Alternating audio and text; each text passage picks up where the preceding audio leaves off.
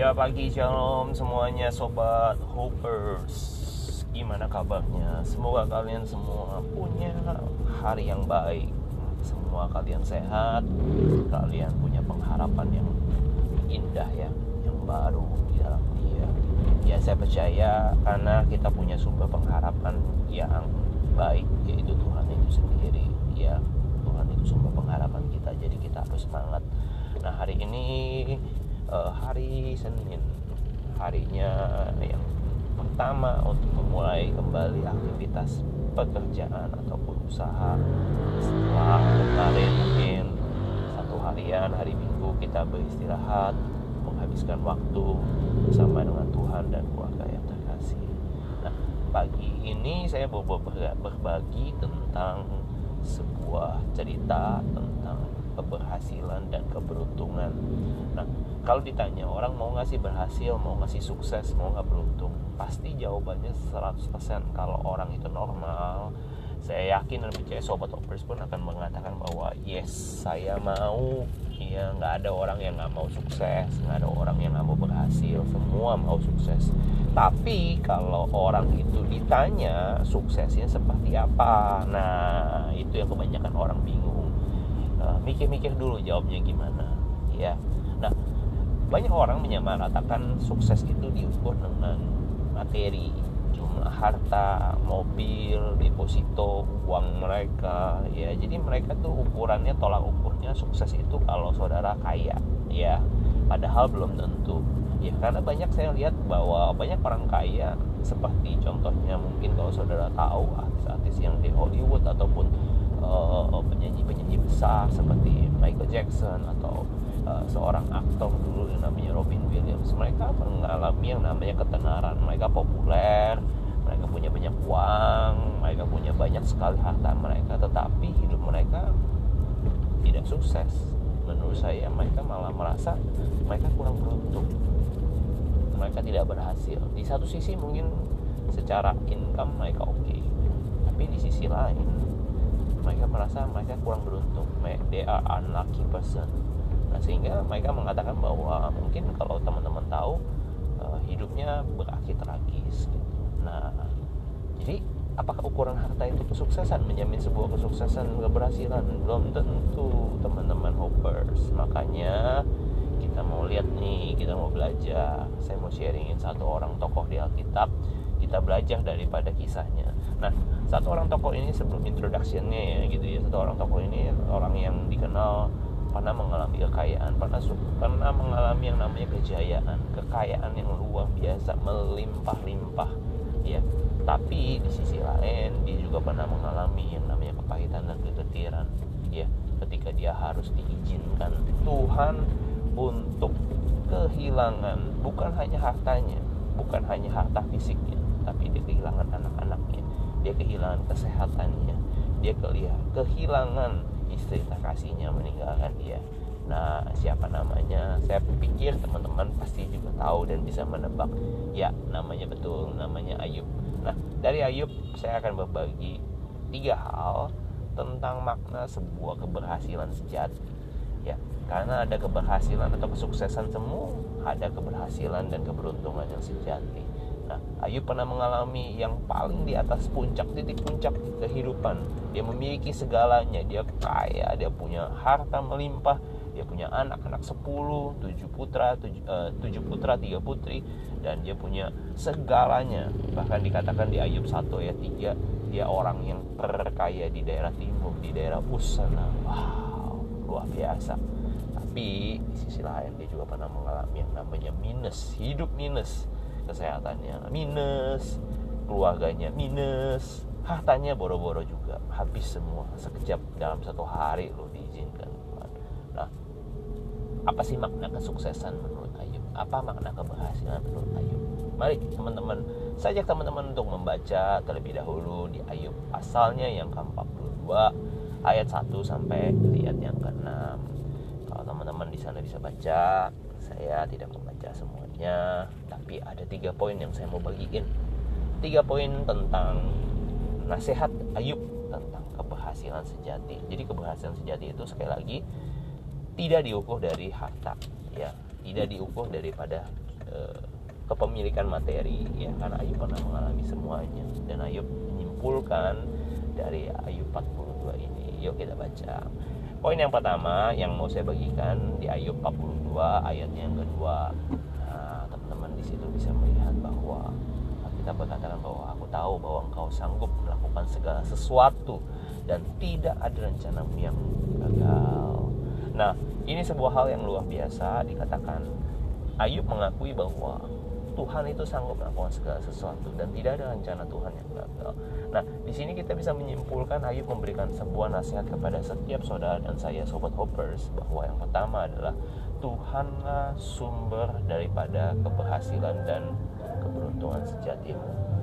Ya, saya mau kasih tahu saudara-saudara, teman-teman, bahwa Tuhan adalah sumber daripada kesuksesan sejati kita.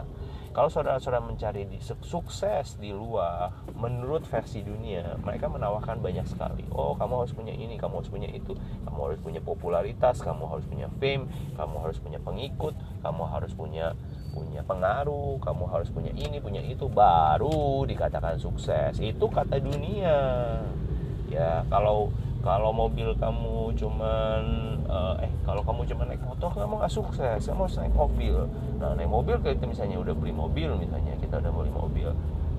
Karimun misalnya, Suzuki Karimun. Nah, orang bilang lah Suzuki Karimun belum sukses, kamu harus naik Innova. Nah, ketika kita udah naik Innova, bilang oh kamu itu mah suksesnya sukses sedikit, kamu harus naik naik Mercy loh. Jadi sebenarnya apa? Nggak ada limitnya. Dunia itu tidak ada memberikan limit atau batas. Tapi saya mau kasih tahu, sukses sejati terletak bukan hanya di harta. Sukses sejatimu terletak pada sumbernya. Sumber sukses itu siapa sih? Sumber suksesnya Tuhan. Dia memberikan bukan hanya sukses berhasil, tetapi dia memberikan keberuntungan. Ya, kita mengatakan bahwa dia sanggup melakukan segala sesuatu. Apa yang dia nggak sanggup? Tuhan itu Maha Kuasa. Dia punya segalanya.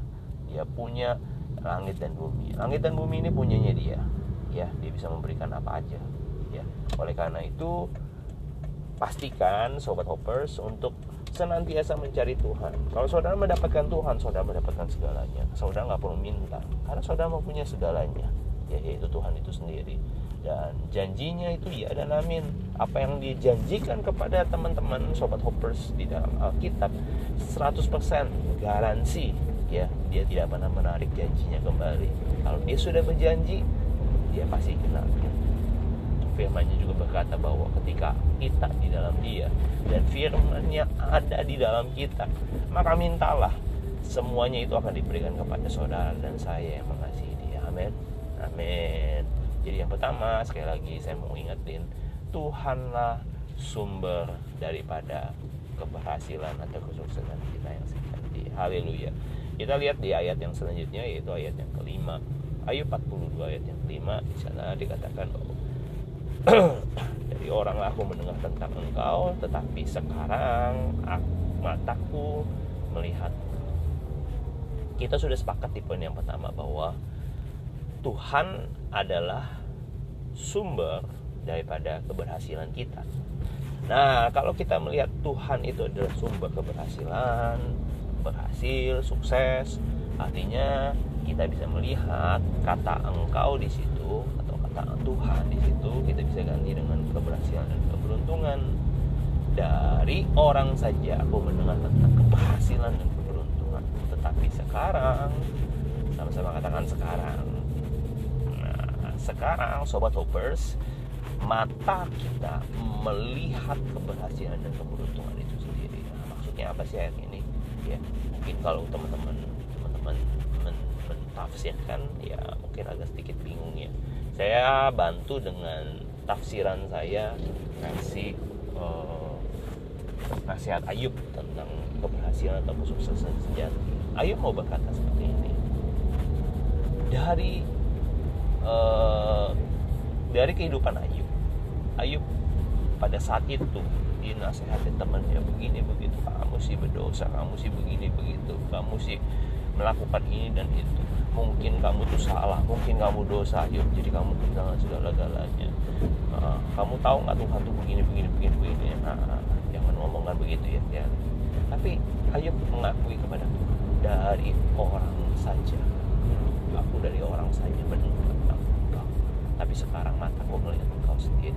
Nah, Ayub mau menasihati kita. Nasihat yang kedua adalah jangan dengar apa kata orang tentang kesuksesan. Sekali lagi saya ulangin, jangan dengar apa kata orang tentang kesuksesanmu. Kesuksesanmu adalah ketika saudara menemukan tujuan hidupmu. Jadi jangan dengar apa kata orang tentang tujuan hidupmu. Kalau kita mengetahui apa yang menjadi tujuan hidup kita, tujuan hidup orang percaya adalah mengejar dan menyenangkan Tuhan. Kita tidak sedang mengumpulkan dunia harta. Karena saya mau kasih tahu, kalau teman-teman sobat Hoppers mengumpulkan harta di dunia, berapa lama saudara bisa mendapatkan dan juga menikmati itu sih paling lama. Hidup kita cuma 70 tahun, 80 tahun kata versi Alkitab. Cuman sebentar sekali harta di dunia. Tapi kumpulkanlah harta di sorga kata Tuhan. Di sana tidak ada pencuri, tidak ada lengan, tidak ada yang merusak, tidak ada yang mencongkel, tidak ada yang mencurinya. Nah, jadi fokus kita kepada Tuhan. Nah, kalau saudara tahu tujuan hidupmu sebagai anak Tuhan, yaitu menyenangkan hati Tuhan, mengumpulkan harta di sorga, artinya saudara tidak perlu ikut yang namanya apa kata orang bilang begini begitu, bodoh amat. Orang bilang ngapain ibadah, kamu juga nggak kaya-kaya amat, bodoh amat. Ngapain lu ngelainin Tuhan? Hidup gua juga lagi masalah, bodoh amat. Ngapain lu memberi ke orang? Ngapain nolong orang sih? Lu aja perlu ditolong, bodoh amat. Banyak bodoh sih amat gitu ya, enggak. Maksudnya jangan pernah membiarkan kehidupan kita itu disetir ataupun diarahkan dari apa kata orang tentang tujuan hidup kita. Saya mengilustrasikan yang lebih mudah seperti ini. Semua hal, semua benda diciptakan itu punya tujuan. Setuju ya? Kayak contohnya handphone Sobat Hoppers diciptakan oleh penciptanya untuk apa? Untuk berkomunikasi. Nggak mungkin saudara pakai handphone saudara untuk ulek cabe. Betul nggak? Ada yang pakai handphone iPhone X untuk ulek cabe? Nggak ada ya. Bisa nggak? Bisa. Tapi decent nggak? Mungkin bodoh ya orang yang menggunakannya. Setuju ya? Nah, orang yang pakai iPad untuk apa? Untuk bermain games, untuk melakukan presentasi, lebih mudah dan lain sebagainya. Tapi kalau orang menggunakan iPad untuk talenan pisau itu kan aneh gitu. Ataupun untuk nampan misalnya. Kok aneh gitu. Gak pantas dan gak seharusnya. Karena iPad tidak diciptakan untuk seperti itu gitu. Kalau saudara memperlakukan sesuatu bukan untuk tujuannya, kok aneh gitu. Nah, sama seperti saudara diciptakan, tujuan suksesmu adalah untuk menyenangkan Tuhan, untuk menyembah Dia, untuk beribadah kepada Tuhan. Itu adalah tujuan atau makna kesuksesan sejati. Jadi jangan dengar apa kata orang tentang tujuan hidup. Tujuan hidup bangku yang untuk didudukin. Jangan pernah diotak-atik orang untuk dibuat pekerjaan yang lain. Jadi sekali lagi poin yang kedua adalah jangan dengar apa kata orang tentang kesuksesanmu, tentang keberhasilanmu. Kesuksesanmu, keberhasilanmu tujuannya untuk Tuhan. Kau diciptakan untuk Tuhan. Biarlah segala apa yang kau miliki, segala talenta, segala apa yang dipercayakan, harta, kemampuan, keterampilan, semua itu datangnya dari Tuhan. Biarlah semua kita kembalikan untuk hormat kemuliaan bagi nama Tuhan. Setuju? Amin. Nah, yang ketiga, saya tutup di dalam ayat yang ke-6. Di situ Ayub mengatakan, dengan menyesal aku menarik semua perkataanku. Nah, ini adalah sebuah bentuk penyesalan Ayub.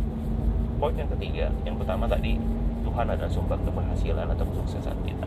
Yang kedua, jangan dengar apa kata orang tentang kesuksesan. Yang ketiga, ketika Ayub ya, dihakimi oleh beberapa sahabatnya, semua anak-anakannya, banyak teman-temannya yang dekat itu ninggalin dia, keluarganya meninggalkan dia, tidak ada harta, cuma dikasih sakit kulit borok. Nah, Ayub ini berkata, dia sempat berkata, dia mengutuki hari kelahirannya, dia nyesal kenapa dia dilahirkan gitu ya. Ya, memang dia tidak menyumpah serapahin Tuhan, dia tidak mengutuki Tuhan, tetapi dia justru mengutuki hari kelahiran. Nah, saya percaya respon dari Ayub ini adalah respon yang manusiawi sebenarnya. Ya, siapa sih yang mau nerima? Kita nggak berbuat salah, kita hidupnya lempeng-lempeng aja. Apalagi Ayub adalah orang yang saleh, takut akan Tuhan, dia beribadah sungguh-sungguh, dia benar-benar takut sama Tuhan, dia nggak korupsi, dia nggak nyimpang hidupnya kiri kanan. Itu dia hidupnya lempeng deh, ya. Tapi kalau teman-teman diizinkan untuk mengalami seperti Ayub, saya percaya teman-teman juga pasti stres. Teman-teman pasti bertanya, why? Kenapa Tuhan? Saya sudah baik, kenapa saya ngalamin ini? Kenapa Tuhan mengizinkan segala persoalan ini yang terjadi atasku? Pasti teman-teman juga pasti ngomong dengan Tuhan sama. Tapi lewat pengakuan Ayub di ayat yang ke-6, dan menyesal aku mencabut segala perkataanku. Ini adalah sebuah bentuk pengakuan Ayub tentang kedaulatan Tuhan. Ya, Tuhan itu yang memegang kedaulatan. Apa yang diizinkan atas kehidupanmu, saya percaya Tuhan yang pegang kendali. Ya, Tuhan punya maksud. Nah, di sini kita belajar poin yang ketiga. Nasihat untuk orang percaya tentang keberhasilan, kesuksesan adalah yang ketiga. Dalam masa-masa sukar pun berkatakan perkataan yang baik. Sama-sama katakan perkataan yang baik. Ya, benar, perkataan yang baik. Ya, memang tidak masa sulit, di dalam tekanan, ya. Kadang-kadang kita suka keceplosan, kita suka marah, kita suka menggerutu, kita suka melontarkan kata-kata yang kurang baik, ya. Kadang sejati kita menyumpah serapahin, kita mengeluarkan kata-kata yang tidak pantas. Tapi saya mau katakan dalam apa yang dikatakan Ayub itu merangkum semuanya. Untuk melihat keberhasilan, untuk melihat kesuksesan, kita perlu memperkatakan yang baik. Yang baik itu perkataan apa sih? Perkataan yang baik adalah memperkatakan firman, memperkatakan hal-hal yang positif. Ya, ketika saudara sakit, saudara mulai berkata, ya, dengan iman, ya, aku sudah sembuh oleh biru Yesus. Kenyataannya apa? Kenyataannya sakit. Tapi kita mulai berkata, aku sudah sembuh oleh biru Yesus. Bukankah itu sendiri yang perkataan firman di dalam 1 Petrus 2 itu? Ya kan? Saudara yang mengalami yang masalah ekonomi, saudara lagi tongpes, saudara belum dapat kiriman dari orang tuamu di kampung, mungkin dia lupa, terlambat dan sebagainya. Mulailah berkata, jadi Filipi 4:19, Allahku akan memenuhi segala keperluanku menurut kekayaan dan kemuliaan di dalam Yesus Tuhan. Percayalah bahwa dia ada Jehovah Jireh, dia Allah yang menyediakan, dia Allah yang menyiapkan, dia Allah yang mencukupi saudara kebutuhanmu, bukan keinginanmu, ya, kebutuhanmu. Ingat, bedakan antara kebutuhan dengan keinginan. Tuhan gak pernah mengatakan bahwa dia memenuhi segala keinginanmu, tidak, kebutuhan, ya, itu pasti, itu janji Tuhan, itu yang kita baca.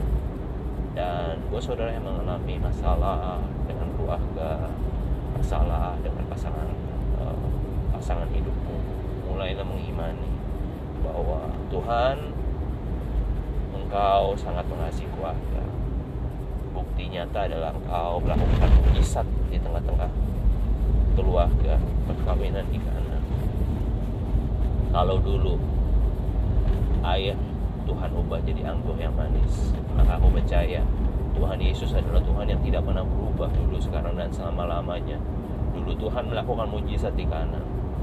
Hari ini aku percaya Tuhan pun, Tuhan yang sama melakukan mukjizat di tengah-tengah keluarga. Datanglah kerajaan-Mu, jadilah kehendak di bumi seperti di surga. Haleluya. Pasti terjadi, saudara-saudara. Dan saya yakin, terlalu yakin dan percaya bahwa apa yang kita perkatakan pasti terjadi. Perkatakan yang baik, ya. Ya, untuk sebuah bekal, saudara-saudara bisa baca di dalam Amsal 18 ayat 21. Ya, dikatakan di situ adalah hidup dan mati dikuasai oleh lidah. Barang siapa yang suka memakannya akan memakan buahnya. Hidup dan mati dikuasai oleh lidah. Saudara. Jadi apa yang saudara katakan itu dampaknya atau hasilnya saudara sendiri yang penting. Saudara sering mengatakan kutuk, sumpah serapah, hal yang negatif. Aku sial, aku tokoku sepi, bangkrut nih. Gini. Terjadi saudara-saudara. Saudara ketika bertengkar sering mengatakan cerai, itu diaminkan loh, diaminkan oleh setan dan dijadikan sebuah kenyataan. Ya. Makanya saya mau ajak saudara-saudara untuk mulai merenungkan firman. Ya. Ayo, ketika kita dalam masalah, jangan kita lebih cepat bicara, lebih cepat merespon dibandingkan pikir. Ya. Makanya dikatakan di firman, kuasailah dirimu, jadilah tenang dan berdoa. Ketika engkau berdoa, Tuhan kasih petunjuk, Tuhan kasih arah. Ya. Itu aja 3 hal. 1, Tuhan adalah sumber kesuksesan atau keberhasilan kita. 2, jangan dengar apa kata orang tentang kesuksesanmu. 3, perkataan yang baik, maka niscaya engkau akan melihat hal-hal yang baik, engkau akan mengalami hal-hal yang baik. Tuhan Yesus memberkati saudara, sobat Hoppers. Have a nice day. Ya, selamat beraktivitas kembali. Tuhan Yesus berkati semua. Tetap semangat. Bye bye Hoppers.